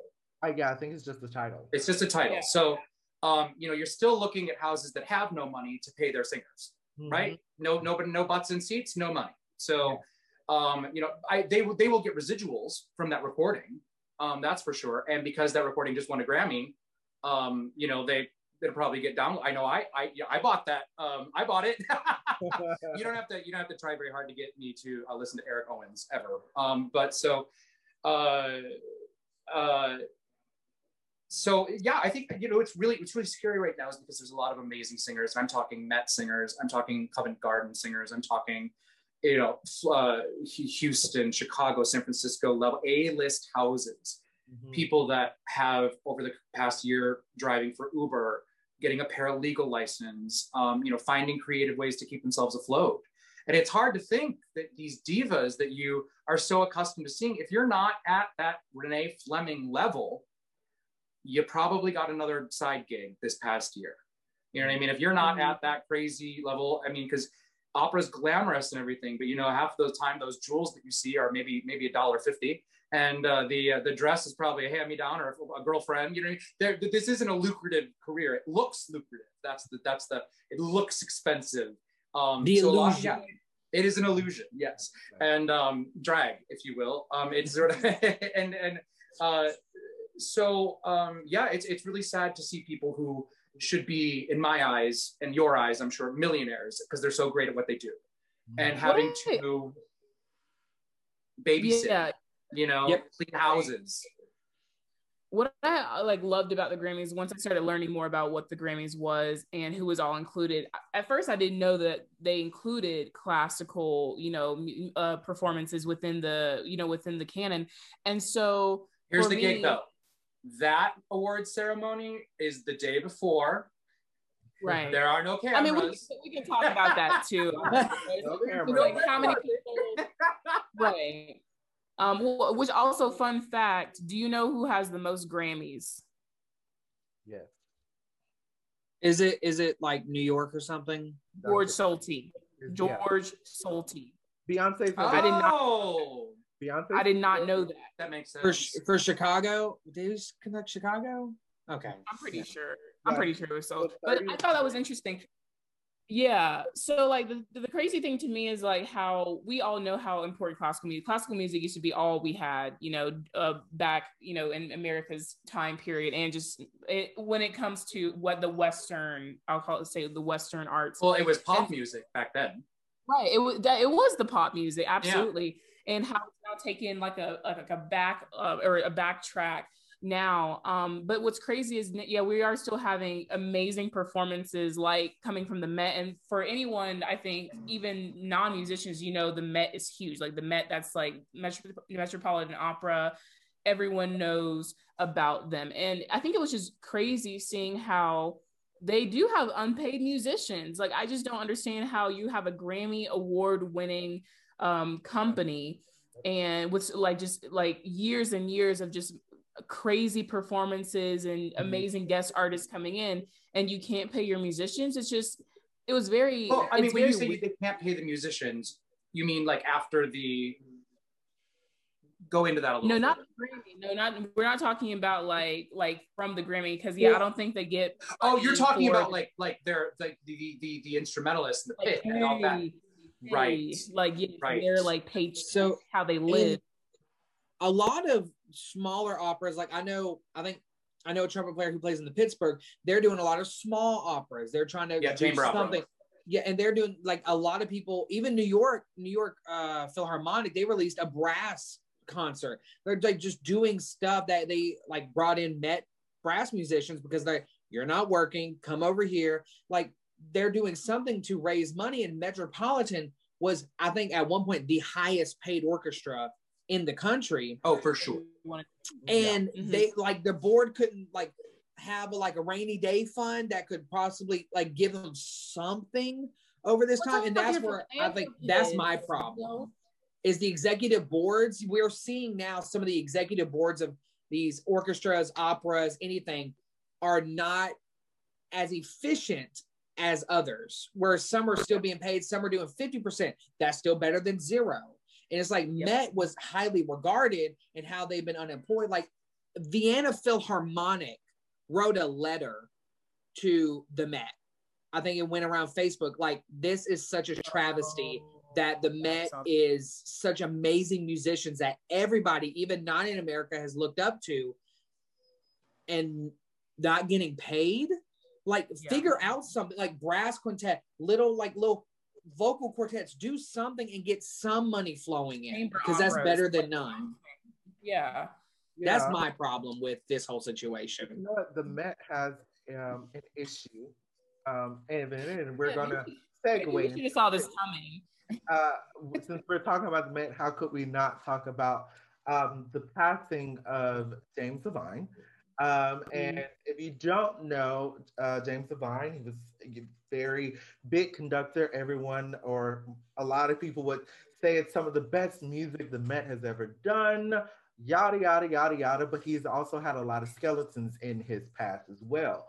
Um, from um, well, some sexual allegations to actually all I'm pretty all of this has been confirmed and we all knew it and I think the Met and Boston Symphony Orchestra have kind of um, swept it under the rug and I think all of us as classical musicians have heard some of those stories and so my biggest question for all of us and for everyone that's listening here we go um, you know holding up to somebody up to being the king of everything and then just kind of forget all of the the misdeeds that they've done and the article by the um, i think it's the boston globe did a Globe. very very good write-up about james Levine. and uh, professor wedge what are your thoughts on uh, uh, his passing and the legacy that he left and the Met and boston kind of you know sweeping things under the rug for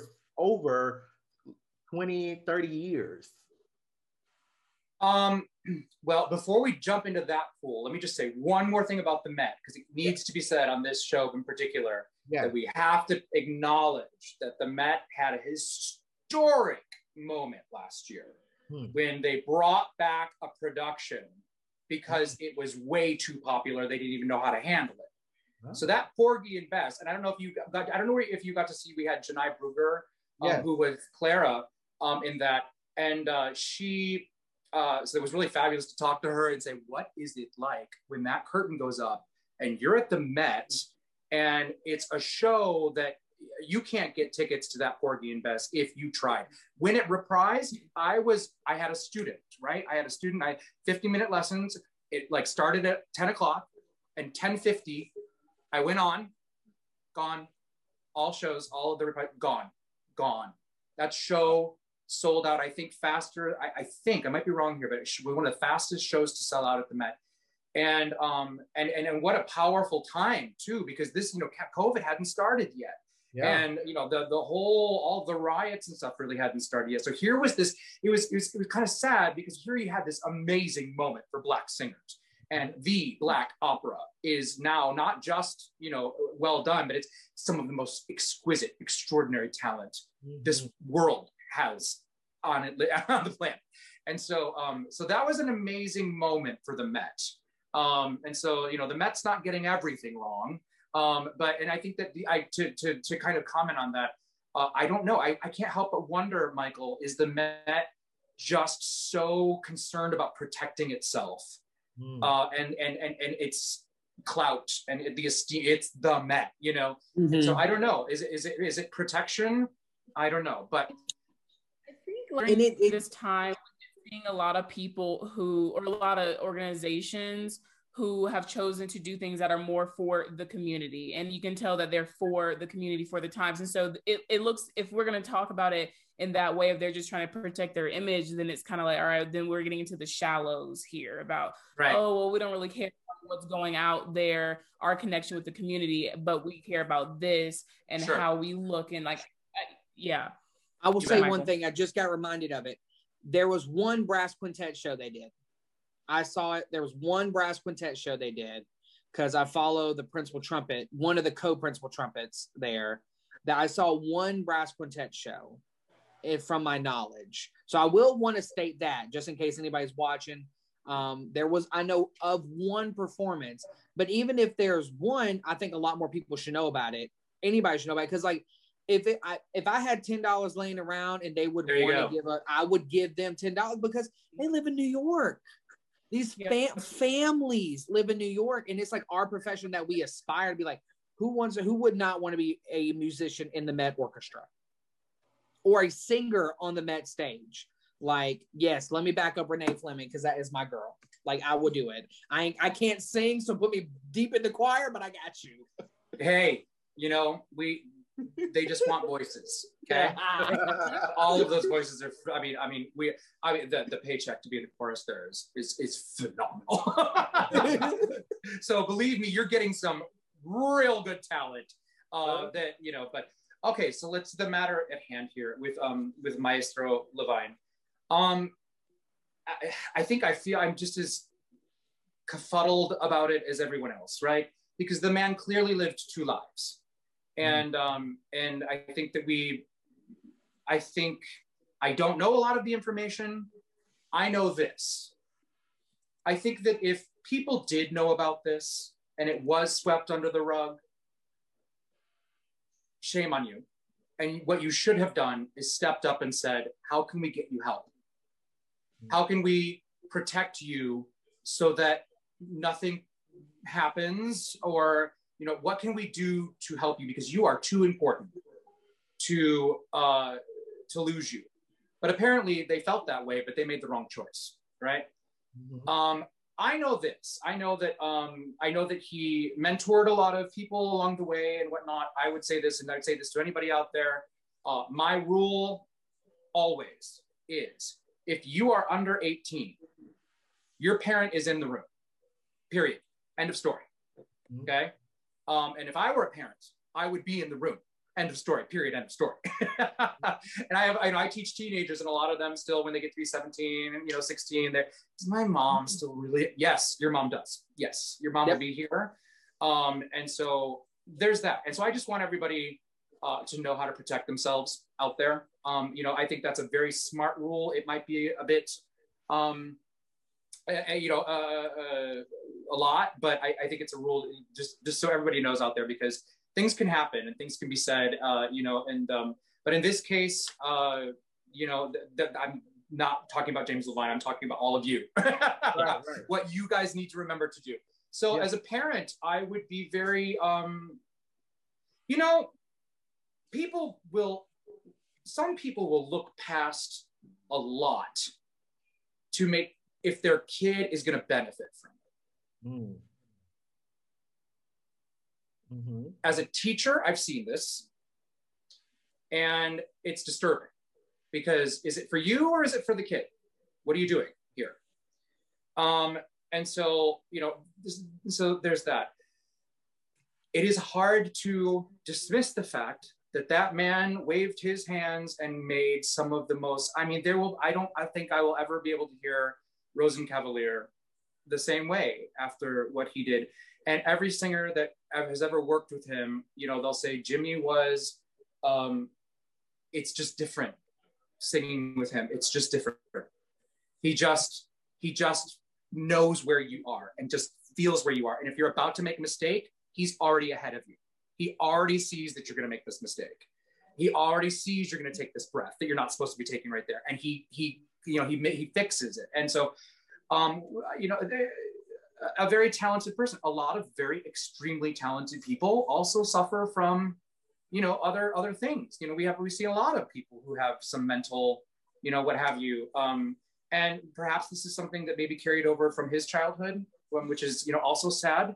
Um but uh you know should we throw away all of our recordings? I think that was what it was uh the the article was called wasn't it what was it should i throw away all my recordings of james levine or was that what it was called Oh, the genius worship must end. No, it, there was another article out there that I think it said, uh, maybe it was New York Times that said, you know, should I throw away all of my James Levine recordings? And well, yeah, no. I mean, those those artists are it's more than one person, you know, doing all that. You know, so it is a shame. It's it's it's a stain. It's a stain on our profession. It's a stain on the Met, certainly in Boston. It's uh and it's ugly and I'm just, I guess, I'm glad that this was, that it completely wasn't swept under the rug. I'm glad that it is out there as it is right now, and and I think we've seen a lot of people in recent years uh, take advantage of their fame, uh, and and and uh, and and I think that, I think it's, I, I think it's very very very unfortunate because we've Yeah. seen a lot of ugliness in recent years, um, Mhm. and and and um, you know i don't i personally can't identify with what goes through that head or you know what what what fame maybe does to you I, i'm not sure if it's that or if it's just you're a white male and you get away with whatever you want to because you're a white male Yeah. Um, And and you know I- there's one part of the article that really, when I read it, I got chills. Um, and it was the part of the article, and I'll read it really quickly. Um, it is by Ben Miller. He describes um, his father was a Boston Symphony Orchestra cellist. Um, sat him down at the age of 12 to inform him about the serious rumors about the uh, Levine being inappropriate with young boys. Um, his father uh, told him, "Don't be in the room along with him." Miller's parents told him, "Walk the other way if you see him coming," um, and that really, you know, kind of put every hair on my body up. Um, that at the age of 12, and I related this back to the, the the black talk that I had with my parents about, you know, you get pulled over by the Mhm. police, this and that, be this and that, and here is that same uh, a, a conversation of that same caliber about a man, and it, it's Yes. disgusting. And here we go. Um, this article also talks about when he died, the Met just put up everything about him, and that's what uh, kind of fueled our topic about pay your artists because they kind of put up this whole thing about Levine and everything, but here you have struggling artists here still you have they still are struggling right now what was what was the settlement? I believe. the settlement. So um, later in the article, it talks about how uh, Levine actually had um, sued the Met uh, after they tied any type of uh, um, ties with him, and he Mhm. walked away with three point five million dollars from that lawsuit that the Met had to pay him, um, because So he spoke. They spoke on his name. yeah, and so what I'm just like you were talking about, like uh, you said, a cellist telling their son or daughter, whatever.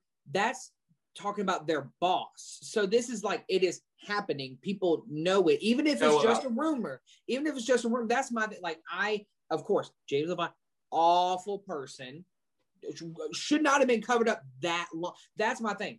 How long was it covered up by these grand organizations that we hold in regards that he was able to do this? But because he walked out on stage and made, I will agree, he made amazing music, wonderful music. But because he could do that one thing, he could ruin X amount of lives. It was like a lot of other amazing pop culture figures who could do these amazing things but ruin X amount of lives that I think everybody listening and everybody on the podcast knows, but we will not name. we don't You want know, to. I- it- it- okay. I- I- yeah, yeah. Two things. I mean, well, there's one. Um, first of all, I mean, I feel like it's it's it's warranted to say, if James Levine were a black man or a Mm, Mexican man, mm, mhm, mhm. I'm not going to finish that statement. I don't Done. need to finish that statement. Absolutely. Can you imagine the names that would have been thrown out there? And you, do you think that a black man would have walked away with a 3.5 million dollar settlement? He Nope. wouldn't have lasted that long. He wouldn't No. have The got first, first, first. Probably The they wouldn't have gotten there. Yes, yes, of course. Yeah. But I- you know, it kind of reminds me a little bit of remember in the in the gymnastics world, there was that one doctor that was abusing girls. Yes. and he was you know apparently this unbelievable doctor that was the best at Yeah. you know and so they, he got away with this because he was such an amazing doctor and so michael to that i say there are other doctors Truly. there are a lot of people who know how to wave a fancy stick in front of a lot of artsy fartsy musicians okay mm-hmm. and we i don't care how i mean yes you're you're amazing that's great but you've done something and Yeah. we've got other people who can do your job. Everybody can be replaced okay? That that's something And that me and Anthony talk about quite often. you can't just be an employee in any situation. You can't just be an employee. You have to be a human being that's doing the right thing by others all the mm-hmm. time. If you're working at mcdonald's or you're on the you know the the, the conducting the met orchestra? You know what i mean? And so if if if a teacher did that they would be fired in negative three seconds. Yep. Like for abusing like children snap. but, but if this, you know, if, if all these allegations are true, if, if a high school, if it does, if a high school teacher abused a child, they would be they would be fired, never allowed to ever have a license again, and will register as a sex offender Yeah. in every neighborhood. That you know what I mean? Okay, but James Levine, he he, I mean, if this is true, and there are children, if that this person does that, Mm. Right. It's So- I think a reoccurring theme, and I think Lauren's about to talk about this. I'll segue into hers. Uh, hopefully, a reoccurring theme we've talked about on relative pitch almost every episode is this pedestal that we put people on. We got to knock it out because everybody puts on their clothes the same way. Everybody wakes up the same way. Everybody brushes their teeth, hopefully, the same way. And everybody goes to bed. And I, I'm going to let Lauren say what she was about to say. mm, Yeah, like um, you know, we're going through Wagnerism by Alex Ross, you know, within the podcast. And throughout this entire that entire series, it's been a question of like I mean, it's like, should we hold this music up to that? I mean, knowing the past and like, yeah, if, if we dig back deep enough with almost anyone, I think we can find something negative that they've said or done. But at the same time, when you're putting this person up on such like, and the, the Boston Globe says it perfectly, like era, this um, era of genius worship must end with James Levine. And it is genius worship. It's saying, oh, we just, nothing can take this person down. Yes, it can. Um, first of all, I don't care how good you are, yeah, waving a stick or singing or playing an instrument or being a doctor or whatever. I don't care. If you're not a good human being and you don't have morals, it doesn't matter. It doesn't matter. I'm going to look at you just as anyone else who would have committed said crime or harassment or whatever. And so these people, you know, my main thing is whenever, and I think this is a lot of people were saying whenever James Levine passed away, seeing people go, oh, the world is crying. We are aching. The losses of Maestro and all this. I'm like, no, I hope that those families of those kids are celebrating. I hope the kids have some type feeling of relief. You know what I That- mean? that's it. Because I'm, I'm centralizing now the victims of mm-hmm. what's happened instead of centralizing, oh, well, let's not talk about He had some skeletons. In it. No, he, he hurt people he hurt people and so this idea of like and listen it's cool if they want to keep their recordings up. If we want to say those are the best recordings of those things cool. The the company and the performer should not have to suffer for said person. Now uh do they deserve karma coming back for them for pushing those allegations down and and uh, paying him off and doing all those things that did nothing to help the victims of the situation? Yeah they deserve that. So whatever's coming to them you you you what is it? You reap what you sow. So there you go. But it's just i'm i'm sick of this i this putting someone up so high and just fawning and gushing. And when it's like when they die it's like okay well let's forget about what they did. No let's not forget what they did. Because if you want to keep those recordings alive all their performances alive you're going to keep ex- all the negative things that happen alive as well. And the victims, I think, um, should be the recipients of his royalties. Yep. Absolutely. A hundred until percent. I mean- and their and their children should Hey, be my- received and their children's Yeah. children Yes. and uh, you know because uh, he's dead. So um, Yeah. I, And mean, I feel I- like just putting it out into the universe. Think about it, people. Uh, Go back to smart. And. I think what Lauren just said, the relief they probably felt the mid Oh, on March 8th, I think is when it happened. eighth The relief ninth. they probably felt was like, oh my God. I He's like, Man. it- he left the world. So there's like, I feel like there's a weight off. They're like, oh my, I don't have to look over my back. Even though he's not there, I don't have to look over my back anymore. Yes. Yes. Or like, and And- it's just like, and I just read on here, nearly 40 years. Yeah, um, at the beginning of his career, he had uh, what they call leave Levinites, which were young boys who did Wagner. whatever his will, his will was. And I, that right there, the fact that he had a, a modern day harem of young boys that did whatever he he he asked them to do. It's just disgusting. It's disgusting. But I feel like we could talk about um, Mr. Levine and all of his deeds for a very long time, and and it, I don't think. I think what exactly what we just said. I am so glad. I hope that the victims of all of this have some type of relief. And please, can we get somebody on on, on the call to be like these people need to Royalties. royalties, please. Yeah. pay, pay my people their work money Pay what them they're due. That word. That is And it. I think the I think that it's incumbent upon all uh, music educators out there right now because communication is key, right? Yes. We have to know what it is in order to know how to protect ourselves from Pull it. the rug up. Pull the rug And up. And so it is completely okay for every band teacher, voice teacher to say to their students, private lessons are a thing. Mhm. You need to know that people can take advantage of you. Mm. And I I think your mom or your dad needs to be in the room. Now I do it not only for my protection, but I want mom and dad to know what they're paying for. you know, you're spending money on me. I want you to see the product, right? yeah. but but but it's also you know it's, it's it's just it's a practice that we need to be doing. Everyone needs to be doing this. I would never ever ever ever ever be in a room with a ch- with somebody under 18 years old. Never by just the two of us. Never never.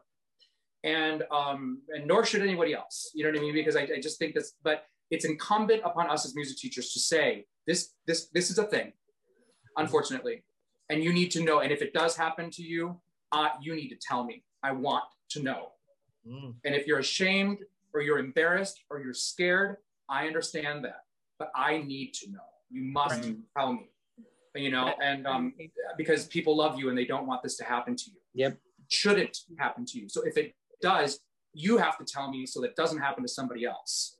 And so when we're all talking about this stuff and we're not talk, saying the word, you know, we're not afraid to say the word molest, we're not afraid to say take advantage of, we're not afraid of those words, then we've then we've got control a Right. little bit Yep. better, right? Communication. Absolutely. Yeah, and everyone watching this, like that, I mean, whether you're an educator or in a situation yourself, like reach out to someone, say, you know, and yeah, as educators, I feel like it is a responsibility to go, yeah, my kids need to know, need to understand that there are situations where someone who's going to be in a higher position than you, you're going to feel like you have to res- like respect them. Like, oh, I don't know if I should say anything. You say some, say Mhm. something. And Yeah. even if something hasn't happened, but Mhm. there is messages and vibes that you do not like, do you have all the right, if you're paying for private lessons, you have all the right to have whoever you want in there or record it. Yep. Like, Record it. You, Yes. you have all the right. Like, I mean, I know all my lessons I take, I record it because I like to go back and listen. well, you have I- every musician should be doing. that Exactly. But you have the right to record. You have the right to have anybody in that room. If you are paying someone, it, it like it's like in college. If you pay for your college, it should be exactly the experience you want. And if you're not getting that, you should say something about it or get help. And I, I will help you if I need to. So will Lauren. So will Anthony. Yeah. Anybody will help you. Yeah, and we're living now in this time of cancel culture, aren't we? Isn't that a fun word that we've um, uh, that has a hundred thousand meanings in it? And to that, I say, well, you know what? Some people need to be canceled. Mhm. Okay, Yeah. some people need to be canceled. I have friends, um, male and female, who have been in situations with uh, uh, conductors or directors, or basically people who can make or break them, right? And I, I, I, I have my list of names of, of, of people that I know have um, acted inappropriately with my friends, male and female. I want to add. Um, and what do you do when somebody your career is, you know, in there, or at least it feels like it's in it's in their hands. And so we again we have to start spreading the message of call it out, call out culture. You know what I mean? Absolutely. I don't care how good you are at waving that fancy stick. We can find someone else. There are a million and one brilliant 30 year old conductors Mhm. who were chomping at the bit to have that job and Yep. wouldn't uh, hurt people. Yeah. Right. I don't care how good you are at it. I can find somebody who, who's good at it and doesn't hurt people. Exactly. So Exactly. calling it out and um, you know it, it- it's it's a thing and um, and and so you know there's a lot of craziness right now. I wish you guys could see my Facebook feed. Oh my God. I So- think Facebook just needs to be eliminated at this point. But I, I think this was a, such a great conversation to have. All of this Yes. that we talked about today has been so good. First of all, thank you so much, Professor Wedge, for agreeing to be on our podcast Oh, and it's so much fun. Have these open conversations. It's so good seeing you. I haven't seen you in so long since I've graduated, so it is so good to see you again. But thank you so much um, for You guys got to have me come down to that high school. I will drive down there. Oop, Have me come visit. come on, come down. You down. guys have a good choir program. we working. Hey, let me help you. There we go. There we I go. heard, the, I heard the choir director's a work in progress, though. I will say that. Yes. Well, Yes. I heard he can't have me wait down, the, the have me down there and let me give the choir director a day off. Oh I'll take it. Well, thank you so much, Professor Wedge, and I hope everybody enjoyed our episode. Please follow all the links below to all of our social media. Please like, comment, share, everything like that.